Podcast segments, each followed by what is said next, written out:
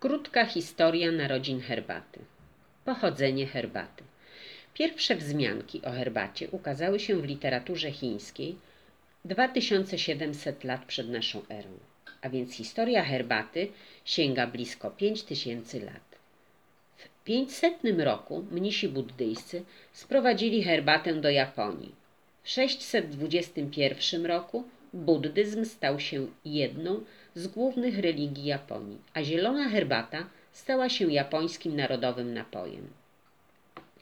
Około 1600 roku herbata pojawiła się w Europie dzięki słynnej holenderskiej wschodnioindyjskiej kompanii.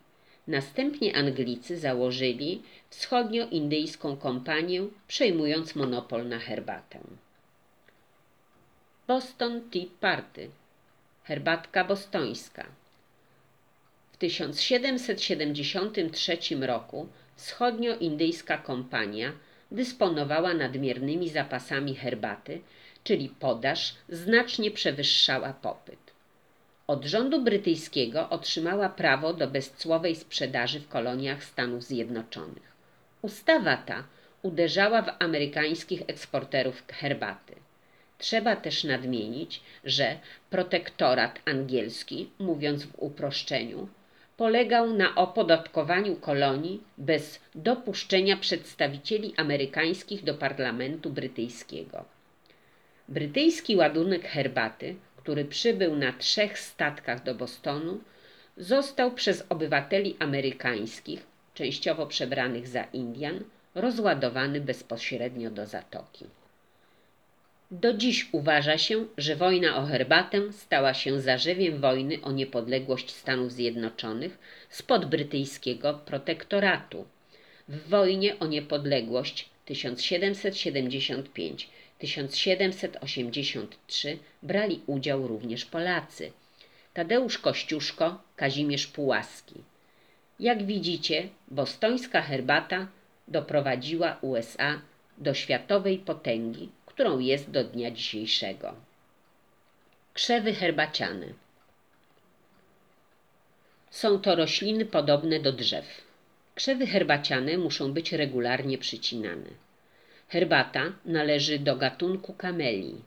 Zawsze zielony krzew ma ciemne, prążkowane, skóropodobne liście. Kwiat jest biały lub w kolorze różowym. Owoc jest mały, z twardą skorupką podobny do orzecha laskowego. Obecnie jego rozmnażanie rzadko odbywa się poprzez zapylenie, głównie przez sadzonki. Dwie pierwotne rośliny herbaty to sinensis lub chińska herbata, pozostaje krzewiasta nawet bez regularnego cięcia i rośnie do wysokości od 3 do 4 metrów. Ten krzew Najlepiej kwitnie w umiarkowanych strefach klimatycznych. Jest wytrzymały na mróz. Asamika jest to wielkie drzewo dochodzące do wysokości 15 do 20 metrów, jeśli nie jest regularnie ścinane. Ten krzew herbaciany wymaga dużo ciepła i jest rośliną wyłącznie tropikalną. Dwie pierwotne rośliny herbaciane były krzyżowane wielokrotnie – i jeszcze wielokrotnie w celu uzyskania drobniejszych, bardziej aromatycznych, a zwłaszcza bardziej wytrzymałych odmian. Szczególnie przydatna okazała się hybryda Assam. Ważne jest, aby pamiętać, że różnice w smaku i jakości zależą nie tylko od samej rośliny, ale także od regionu uprawy, jej warunków klimatycznych, sposobu zrywania, czasu zbiorów, a także przetwarzania liści herbaty. Zbiory herbaty. W krajach uprawiających herbatę zrywa się zwykle tylko górny pączek i dwa najmłodsze liście. Starsze liście mają negatywny wpływ na jakość gotowej herbaty. W wyższym, chłodniejszym regionie krzaki naturalnie rosną wolniej, przez co herbata uzyskuje szczególnie delikatny aromatyczny charakter. Zbiór herbaty wymaga dużej staranności, a także umiejętności i jest często wykonywany przez kobiety. Średnia wydajność wynosi około 16 do 24 kg zielonych liści dziennie, co daje 4 do 6 kg gotowej herbaty. Ilości te mogą się różnić w zależności od powierzchni uprawy, wielkości liści lub rodzaju produkcji.